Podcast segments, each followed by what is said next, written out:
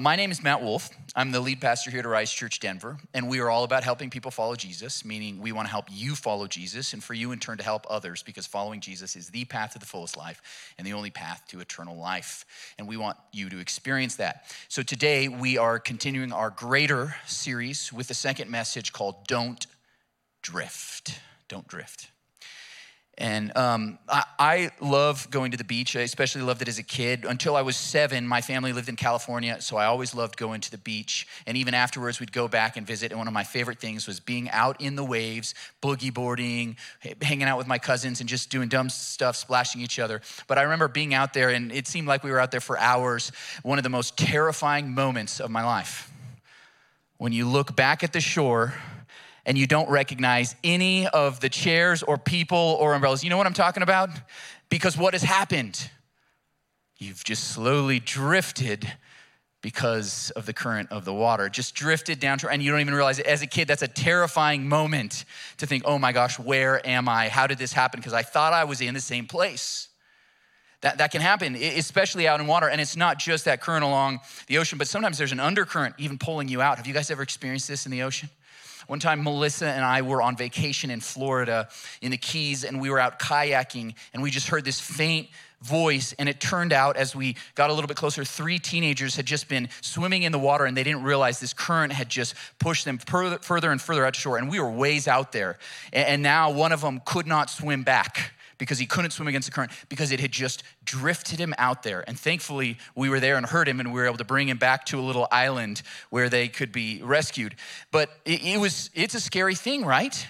Because if you just drift a little bit without you even recognizing it, you can be so far from where you're supposed to be. Drifting's a big deal.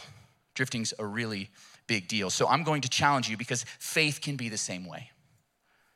If you don't pay attention, to look up. Within a few years, a few decades, you have drifted far from where you're supposed to be. So I'm going to challenge you today. No, no, I'm actually going to warn you today. Don't drift away from Jesus. Don't drift away. We are all prone to drift, prone to wander. Lord, I feel it. That's what one of the old hymn says. Because our we are just prone to wander. Faith is a thing that, like, if you just naturally leave it alone and, and you don't think about it, don't work on it, you drift away from Jesus. Nobody, one theologian said, has drifted towards holiness. okay, we don't just naturally get better and grow in our faith. In fact, it's the opposite. I had someone tell me about marriage, and I think it applies to faith too. Right before I got married, a mentor told me, he said, Matt, being married is like going up a down escalator. If you're not moving forward, you're always moving backwards. You don't stay in one place. I think that uh, applies to faith too. We think that we're standing still and we look up at some point and we're like, oh my gosh, what happened? I drifted. So I'm going to warn you today don't drift away from Jesus. And that's the word we're going to hear from Hebrews chapter 1. We're going to be covering chapter 1, verse 5 to chapter 2, verse 4. So you can open up your Bibles with me to that section of the book of Hebrews in the New Testament. Um, and if you missed last week, week one of our greater series, that's okay. I know you're really sad about it, but you can go to risedenver.com slash media. You can find the video, audio, and the transcript of last week's message and catch up. It's okay. You're all right right here. You don't need to leave right now. Keep watching if you're online. Just catch up later. And um, we are going to be in this series greater because we love the Christmas season. Okay, we all like different parts of it: the presents, giving gifts, getting gifts, lights, going to the Christmas Eve service 8:39 or 10:30. Uh, um, sorry, 8.30, 10, and 11.30. I told you the wrong times. I was just making sure you're paying attention. We all love all those different things around Christmas, but what we're talking about is that there's something, someone even greater. And if you want that greater in your life, you need to find Jesus. And that's what the author of Hebrews is teaching us. So last week, we learned just in those opening four verses of this letter to the Hebrews, the author, who is anonymous, we don't know who wrote it, but the author told us that Jesus is greater than all. That's what we, we saw last week. Jesus is greater than all. That Jesus is the king of all. That he is the creator of all. That he's all glory, all God, sustainer of all. That Jesus is the one who's the savior of all. And last but not least, we saw that he is greater than all. And we're going to pick that up in verse 4 because it sets us up for today's message. So in verse 4 of Hebrews chapter 1, if you have your smartphone, you can use the YouVersion Bible app, find our Rise Church Denver event. And in verse 4, it says, So he became as much superior, greater than to the angels as the name he has inherited is superior to theirs. So, after all those things we saw in those first four verses last week, it was talking about how Jesus is greater than all uh, of everything. It ended by talking about how Jesus is greater than the angels. And from there, that's what he focuses on now for the rest of this chapter that Jesus is greater than the angels. Pretty simple, right? Jesus is greater than the angels. If you're taking notes, that's the next thing that he's greater than. Jesus is greater than the angels. And if you're wondering, how does this apply to drifting? We'll get there, but you got to bear with me for a little while, and it will make sense. So I want you to see in verse 5 now, as our author continues. He says, For to which of the angels did God ever say, You are my son, today I have become your father? So what's the answer? None. None of the angels, our Father in heaven, ever said that to them. Or again, he says, I will be his father and he will be my son. To which of the angels did our Father in heaven ever say that? None. But who did he say that to? Jesus. So, what happens here from verses 5 to 13, our author actually quotes seven different Old Testament scriptures in a row. This is a, a, way that Hebrew teachers, Jewish rabbis would teach. It was called like a string of pearls. They would string together a bunch of scripture. And because he is a Hebrew person writing to the Hebrews, hence the title of this book, these people understood because that was their scriptures. It's just like me quoting the Bible to those of you who know the Bible. You're like, oh, yeah, I know that. This was their foundation that they understood.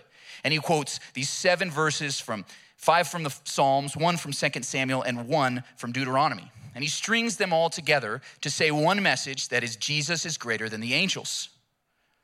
In this verse, or in these first two, it's from the Psalms and then from 2 Samuel 7, you may read those verses, and I encourage you this week, we're not going to go into all seven of these verses, but I encourage you to study these this week because we believe here that every word of God is inspired and inerrant, but we don't ever always get to read every single word on a Sunday morning because we don't have time to go through everything. But it is, you should read it on your own. But in these first two, you, you may read it and you're like, hey, isn't that about King David? Yes. If you read it in context, that psalm and 2 Samuel 7, God is literally speaking to King David and saying, Hey, I'm going to set you up as the king, and on your throne you're going to reign forever to King David. But here our author is quoting it in reference to Jesus. So here's the thing about the scriptures, the Old Testament it's all about Jesus. Jesus said that. He said, The scriptures testify about me. When he walked with his disciples after he'd resurrect, been resurrected on the road to Emmaus, he explained to them from the scriptures, from these Old Testament scriptures, how it's all about him. So, but Matt, I thought you said it was about David. Yes, and about Jesus. There's a second fulfillment in God's holy, inspired word of God that, yes, is about David the first time, that first great king, but then there's a new king coming. Because if God says to that, you're, you're gonna be my son, you're gonna reign forever, well, David died. So it can't be fulfilled completely in David. Then one came who was the son of David, a descendant, a great, great, great, great, great grandson of David named Jesus, who rose from the dead and is seated on a throne forever. That's what we sang about in that new song, Gloria. Seated forever. He's on the throne. So Jesus is actually the true fulfillment of all of the Old Testament. It is all pointing forward to him. So our author now seven times is saying that, and he's saying specifically in this section that Jesus is greater than the angels. The climax, the, the climactic verse here is, is in verse 13. So we're going to skip ahead now to verse 13. Quoting now from Psalm 110, the author writes in verse 13 To which of the angels did God ever say, Sit at my right hand until I make your enemies a footstool for your feet? What's the answer again? None. Jesus alone. Now, this is a great verse. It's actually the most quoted verse in the entire New Testament. It occurs 25 different times, five times just in the book of Hebrews. And Jesus himself picked this up. He was talking to the religious leaders of his day. Hey, he's like, remember back in Psalm 110 where it says, Sit at my right hand? Because that psalm actually starts out by saying, The Lord said to my Lord, Sit at my right hand. And if you were a Jewish person, you're like, how does that make sense? How can the Lord God say to the Lord? Is it talking about David? That doesn't really make sense because David is, is a king, but he's not really like Lord, like God is Lord. How can the Lord say to my Lord? And Jesus is like, it doesn't make sense because you didn't know me. And Jesus is saying, I'm the Lord. So when the Father, the first person of the Godhead, says to Jesus, the second person of the Godhead, sit at my right hand, he's saying that this Son of God is equal with the Father in heaven. And who is that about? Jesus. I like this. I'm hearing some answers from the front row. I like it. Jesus. And once again, Jesus is greater than the angels. And then in verse 14, this section is concluded by saying, Are not all angels ministering, meaning serving spirits, sent to serve those who will inherit salvation? Who are those who will inherit salvation? Us. Anybody who puts their faith in Jesus Christ. So, what God is doing is saying, through in here in Hebrews, he's saying angels are great. They're supernatural beings. But you know what their job is? To serve, to serve us. Jesus is the one we serve. He's higher than the angels. I want to talk about angels for a minute, and then we're going to see as we jump into chapter two why this is so important. Because some of you are like, okay, great, Jesus is greater than the angels. Angels are something that we talk about a lot this time of year, because if, if you read through the, the Christmas accounts, you know that there's this young teenage virgin girl named Mary, and an angel comes to her and says, Hey, you're going to be pregnant with the Messiah. And she believes. She's like, Okay, cool. She's amazing faith. That's why Mary is an example for all of us, right? Amazing faith. But then Joseph, not so much. He finds out and he's like, mm, I didn't do that. And he's like, let's just end things quietly. He's nice. He's going to end things quietly because he knows he's not the dad. But then in his dream that night, an angel, another angel, comes to him and says, You've got to marry her because that child is from God, and that is the Savior of the world, the Messiah. So then, when they have the baby in Bethlehem, there's some more angels that appear, right? Because it was so amazing that the angels in the field nearby find some shepherds. They were the closest people, probably, to, to the Savior being born. He finds the, these, these uh, shepherds, these angels come, and there's a whole host of angels, maybe tens of thousands of them, all in the sky, and they are singing. They're excited, they're worshiping. Glory to God in the highest. Why are they worshiping? Well, Peter tells us in his letter that for a millennia, the angels have been longing to look for the Savior. They've been waiting, and finally he's there. They're so excited, and they're like, Shepherds, get over there. You got to go to Jesus. Because as great as the angels are, they know that one greater than them has come. They said, Go find out the news that he has, the salvation that he brings. So, angels are all over the Bible. And what they are are supernatural beings. It says often that they probably look like humans when they appear to us. Abraham really didn't know that he was dealing with angels. The author of Hebrews in chapter 13 will say that some have entertained angels without even knowing it, meaning we don't always recognize them because they look like human beings. So if you're like, I've never seen an angel, are you sure? Just put that out there. And if you think about there being a supernatural God of the universe who created all things, why wouldn't he create supernatural beings? If he created all of the different amphibians we have on our planet, there's some crazy frogs out there, right? You've seen some of these little poison dart frogs, you see those things, and you're like, whoa, that's incredible. Okay, God created all those different types of frogs. Why wouldn't he create a whole bunch of type of supernatural beings? So they're called angels. The word angel in Greek means messenger. That's a good way to think of them. They're bringing a message from God. They're his servants. They do what he wants, his bidding. But there's also different types of angels. So I said that they look like human beings, but they are not human beings. And I hate to burst the bubble, but you will not become an angel when you go to heaven. Okay, that's not what the scriptures teach. And if you're like, well, do they look like human beings or do they have wings? Well, actually, Isaiah had, saw some supernatural beings, perhaps angels, in the throne room. There are cherubim and seraphim. Some of them have six wings and some have four. In the Bible, there's none with two wings. Okay, maybe there are. I mean, God's creative. There are also some we saw in our series in Daniel earlier this year. There are some called watchers and others called the holy ones. We don't know if they're all talking about the same thing or if they're different types, but God, who creates all sorts of different creatures, why wouldn't He create all sorts of different angels? And all these angels, they are His servants. And all of them, though we don't see them, though they have power, Jesus is greater than the angels. Now, some of you are like, well, Matt, I'm a scientific person. I only believe what I can see. Well, that's ridiculous because even that statement right there, you can't see it. Um, but let's set that aside. Let's just for a second have an open mind because that's what you're supposed to do if you're a scientific person, right? What I would say is just because you can't see something doesn't mean it's not real. And I think that there's enough evidence in the scriptures and in our world to know that there are some supernatural crazy stuff out there. So let's just say, okay, maybe they're real. And I, what I would also say to you, because I have not personally seen an angel, though I've talked with some of you who have had encounters with angels. I have not, but I believe them. Do you know why? Because it's in here. And I believe what God says. Jesus talks about the angels. Um, Billy Graham wrote a book called Angels, and in it he has a, a, a great little statement, and I wanted to read it to you. He said, I am convinced that these heavenly beings exist and that they provide unseen aid on our behalf.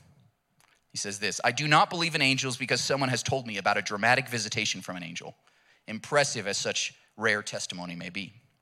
I do not believe in angels because UFOs are astonishingly angel like in some of their reported appearances.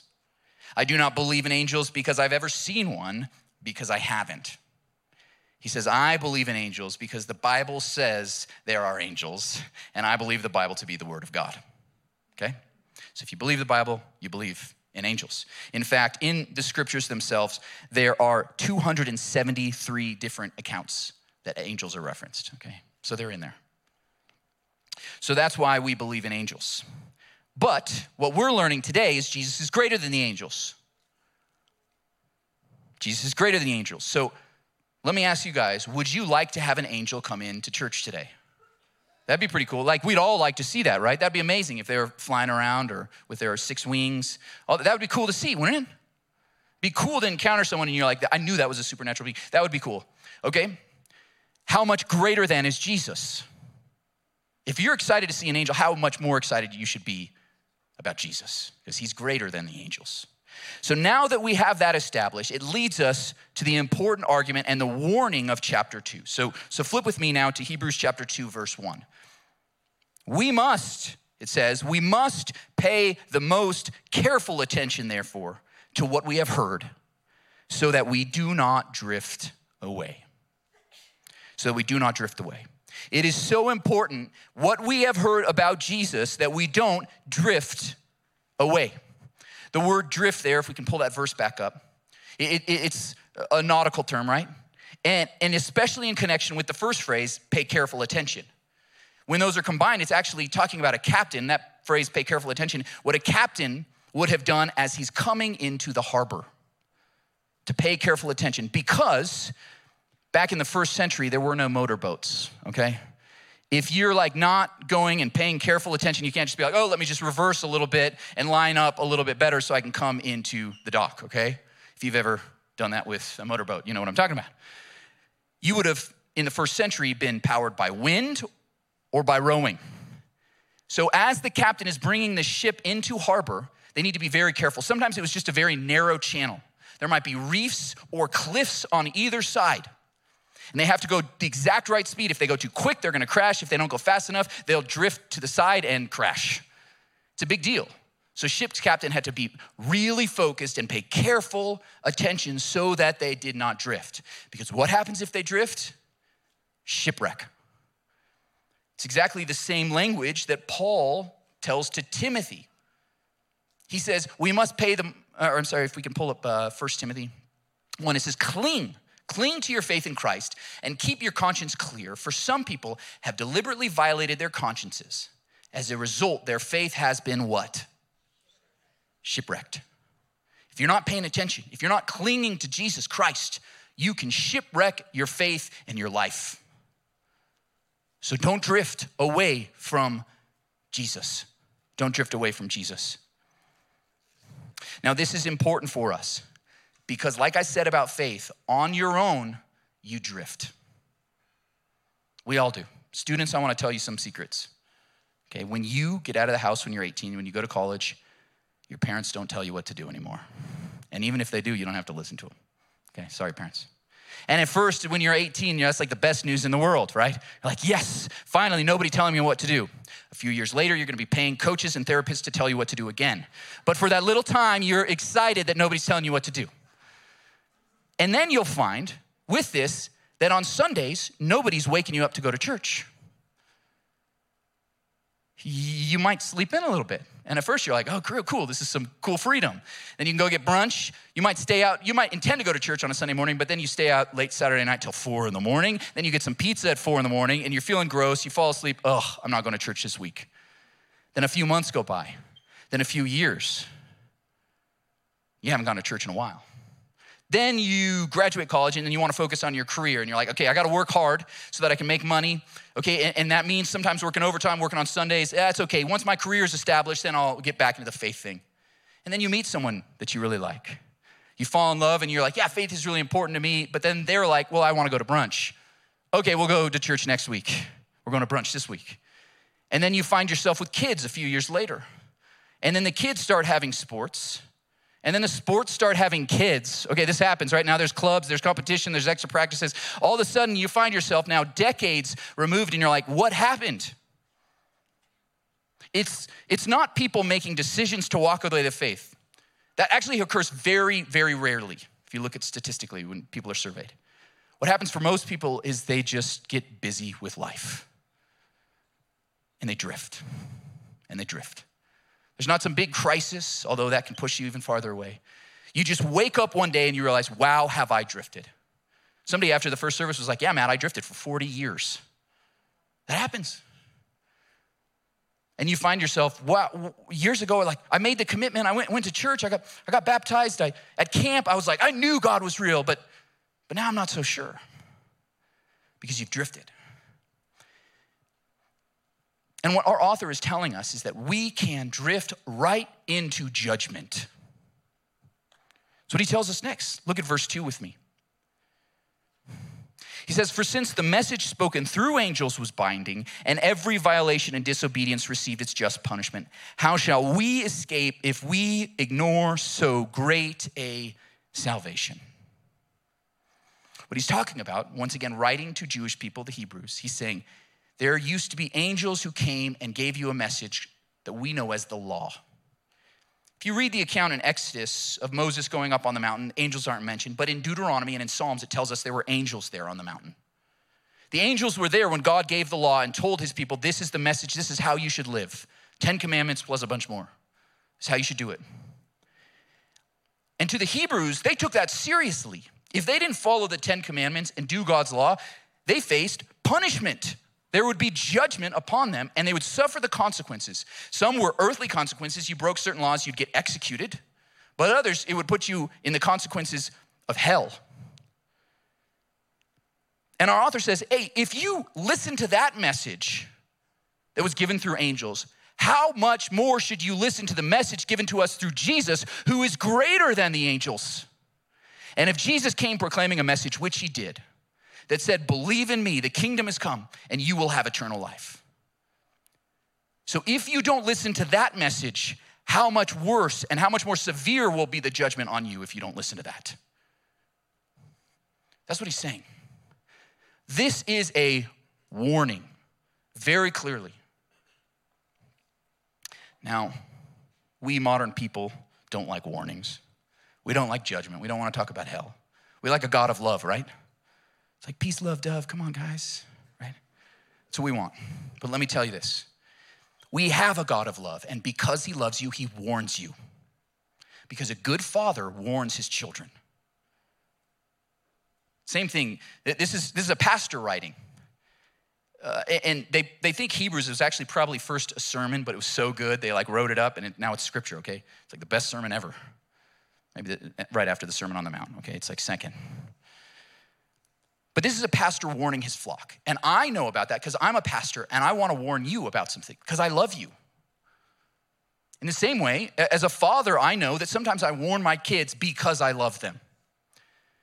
Our twins had their uh, birthday this week, and I think it was just coincidental, but a family in our church had a couple of those toy Jeeps, you know, that kids can drive.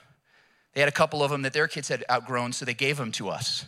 So it was like the same week our twins turned four, so I was like, oh, that's pretty cool. And this is like their first time getting to drive. They were so excited, right? They're so excited to drive these Jeeps out. And, and we're on a, one of the courtyards in Central Park. So they're going out there and they're learning how to drive for the first time.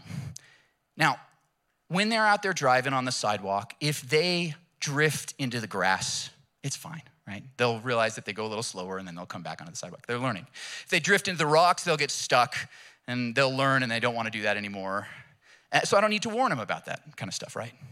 But when they get near the street, you better believe I warned them. I told them very clearly that first day do not drive in the street. You can drive in the grass, you can drive on the sidewalk, but do not drive in the street. Be careful. You, you have to keep your eyes out. Don't go in the street. Because if you go into the street, you could get hit by a car and die. Because I love my kids, I'm going to be that clear with them. I'm going to warn them about certain dangers. Not because I'm mean, no, because I love them, right? How much more so our Father in heaven? He knows we're gonna make some mistakes and we're gonna learn the consequences. He doesn't step in every single time, does he? But occasionally, he's like, I need to give you this clear warning. You need to hear this. Hebrews is an interesting book because it actually has five warnings like this. A lot of people don't like them, so they skip the book of Hebrews. But these five clear warnings and saying, watch out, be careful. And here we learn, don't drift because you might just drift yourself into judgment. Be careful. So I'm saying the same thing to you because I love you. Just drifting, just on your natural self, on your own, if you're not paying attention, you will find yourself away from church, away from faith, and you might just drift your way into judgment. Now, there's a big theological debate whether you can lose your salvation or not. And I'm just going to be clear, and I do not think you can lose your salvation. We say once saved, always saved, but what we actually say is once truly saved, always saved. I think there's a lot of people who think they're saved, but they just went along with what everybody else did. They raised their hand, they got in the water, camp, they felt good. Jesus himself said at the end, there will people who have prophesied, meaning they've done ministry for Jesus. And Jesus will say, Depart from me, I never knew you. Meaning, it's if Jesus knows us. We need a one on one relationship with Him. It's focused on Him, and that's what matters at the end. And if we don't have that relationship, yes, we should fear judgment. And that's why I'm warning you, just as our author did don't drift away from Jesus. Hold fast to him, cling to him, because there is good evidence to do so. If we keep reading in verse 3, it says, This salvation, which was first announced by the Lord, was confirmed to us by those who heard him. So Jesus died, he rose from the dead. For a period of 40 days, he appeared to some 500 different people, and these eyewitnesses spoke and preached, and, and this author would have heard it. He was a second generation Christian. That's one of the reasons why we know Paul didn't write this, because Paul was an eyewitness to the resurrected Christ. But these people testified to it, gave their lives to, to proclaim this message that Jesus had risen from the dead. And it says in verse 4 God also testified to it by signs, wonders, and various miracles, and by gifts of the Holy Spirit distributed according to his will. Meaning there's all these miracles to confirm that God has moved in history. And then he gave each believer the Holy Spirit in them. And, and with that, we have the gifts, like we talked about couple weeks ago, the spiritual gifts. God is working through us. And if you felt that, you even have in your heart some confirmation that Jesus rose from the dead and he is greater than the angels. But all this is pointing back to that warning, right? Jesus is greater than the angels. He has been confirmed by all these different evidences. So pay attention to him. Listen to him. Focus on him. Cling to him. Don't wander. Don't drift away from Jesus. Look at verse 1 again. We must pay the most careful attention, therefore, to what we have heard, so that we do not drift away. Did you notice how he says we? Even the author of Hebrews preached one of the greatest sermons ever. He was in danger of drifting. That's why Paul said to Timothy, a young pastor, he's like, You might be firm in the faith right now, but be careful, or you could shipwreck your faith. Every single one of us is prone to wander. That's what the old hymn said prone to wander, Lord, I feel it. Prone to leave the God I love. We can all, if we don't pay attention, drift away from Jesus. And that's why this warning is so important for every single one of us. Let me tell you about two pilots. Um, the first pilot, you may know, you may remember this, JFK Jr. On July 16th of 1999, he took off in his Piper Saratoga six passenger plane with his wife and his sister in law in their plane flying from New Jersey. And um, it was just a short flight. And they had looked um, at the weather report just a couple hours before leaving, and the weather was supposed to be fine. But when they took off just at sunset, there started to be a dark, thick fog and gloom that came and made it on a moonless night so that JFK Jr., the pilot, couldn't see anything. We don't know exactly what happened, but in that fog, in that gloom, somehow he lost his bearing over the ocean and crashed in the Atlantic, and he and his two passengers died. He couldn't see, he couldn't be focused. And that's really interesting because inside his plane, he had all the instruments he needed to fly, even though he couldn't see anything. He had a compass, he had a gyroscope, but he didn't trust it because he couldn't see it with his eyes. I talked with Brian Shoemaker, who's here this morning, this week. He's a, who's a United pilot and, and pilot trainer. And I was like, tell me about this. And he said, yeah, if you look at it, JFK Jr. had 300 flight hours, but he wasn't instrument rated. He hadn't learned yet to read the instruments fully and to trust them. Because there are times like that where you get so disoriented, you can't see, you don't know up from down, and, and even within your head, you don't know where you are. Another pilot I talked to after first service said, Yeah, that happened to him. And it's so disorienting that he had to just stop and close his eyes and then focus on the instruments, on the compass, because your head doesn't tell you where you are. But JFK Jr. didn't trust the guide, and it cost him and his passengers their lives. Let me tell you about a second pilot by the name of Jimmy Doolittle. Jimmy Doolittle, in, on September 24th of 1929, took off in his um, little biplane and was the very first pilot ever to fly based completely on his instruments. They blacked out his windshield so he couldn't see anything. So with his eyes, he couldn't tell where he was or what was going on. And he took off, flew for 15 minutes, and landed completely safely by only trusting the instruments in front of him. He trusted his guide and he landed safely. And I think there's something so important for us in this that if we're not paying attention to our guide, who is Jesus, we can get disoriented. We can drift. And just like in a plane, this is our eternal life. This is a big deal. And if we drift, it could cause us to be shipwrecked to be crash landed. So focus on Jesus, the guide, always on Him. We can trust Him. He knows what's going on. Even if there's darkness around us, even if there's gloom, even if we go through the worst trials, we can trust Him to always safely guide us. It's Jesus. To focus on Him. And if we don't drift from Him, if we pay careful attention, we will make it safely to the end. So I'm gonna encourage you and I'm gonna challenge you. Two ways you can do this simple worship weekly. If you make that a habit, you're always saying, hey, every week I'm gonna hear about Jesus. Every single Sunday we talk about Jesus here because we gotta focus on him. This is just a reminder and reminded by other people oh, yeah, there's other people that believe this too. I'm not crazy. Worship weekly. The second thing is to dialogue daily with God. Just every day you're opening up His Word to hear from Jesus and you're talking to Jesus. These are just two simple ways that you can stay focused, paying attention carefully to Jesus, to cling to Him, so that you won't drift away.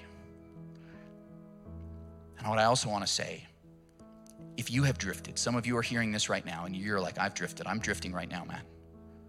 Jesus loves you. In fact, He died for drifters. The night He was betrayed, He looked at Peter, his top dog. Okay, this is the first guy who knew that He was the Messiah and proclaimed it. And He said, Peter, you're going to deny me three times. You're going to drift? And Peter's like, Nah, not me. And what happened? He denied him three times that night. But yet, when Jesus rose from the dead, he made sure to get brunch with Peter. I don't know if you know about this story. Had some fish on the beach. And three times, Jesus asked him, Do you love me?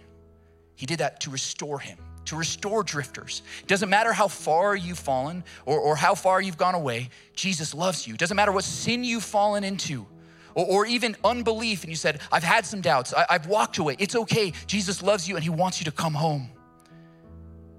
Come back to Him today. So that you will have this salvation from Jesus, who is greater than even the angels. Let's pray. Lord God, we come to you. I know all of us drift. Some of us have drifted a long ways. Bring us back to you. Help us cling to you and, to, to, and find you again. Now, with eyes closed, I'm the only one looking. If you're here and you're like, Matt, I've drifted, or, or maybe I'm drifted right now, just put your hand in the air. I want to say a pres- special prayer for you right now. Raise your hand up if you're, you've drifted. Lord God, I see some of those hands, and I just pray for those who have drifted and they're acknowledging it. They're like, Yeah, I've strayed, I've drifted. Lord God, bless them. Draw them to yourself.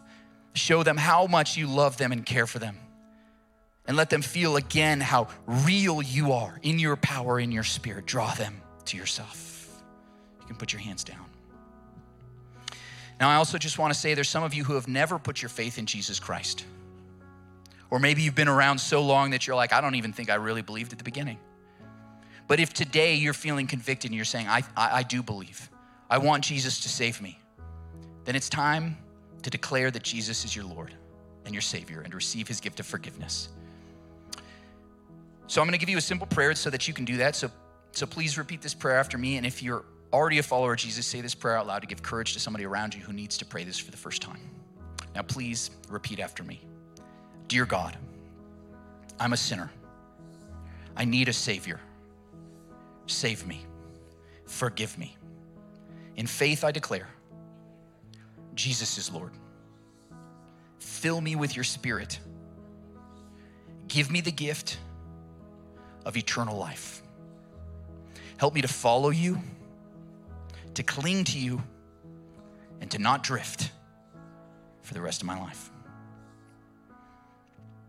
Now, with eyes closed, if you said that prayer for the first time, we want to celebrate with you, and we actually have a little book that we want to give you to encourage you on your next few steps of faith. So, if you said that prayer for the first time and meant it, if Jesus today is your Lord and Savior, put your hand in the air on the count of three. One, two, three. Put your hand in the air. Praise God. We're just so grateful. Um, Lord, let's celebrate with that person who made the decision today. And if you're online, go to risedenver.com slash follow. Um, Lord God, we are just so grateful that you save sinners. Every single one of us is prone to wander. And we need you to save us, to forgive us, to love us, to always welcome us back, no matter how far we've drifted. And we worship you, Jesus, you alone, who are greater than the angels. Amen. Thank you so much for listening to the message today. I'm Matt Wolf, lead pastor at Rise Church Denver, and we're all about helping people follow Jesus. And we want to help you follow Jesus. Because of that, if you're newish, even if you're just checking us out online, go down below in the description and fill out that form at risedenver.com slash new.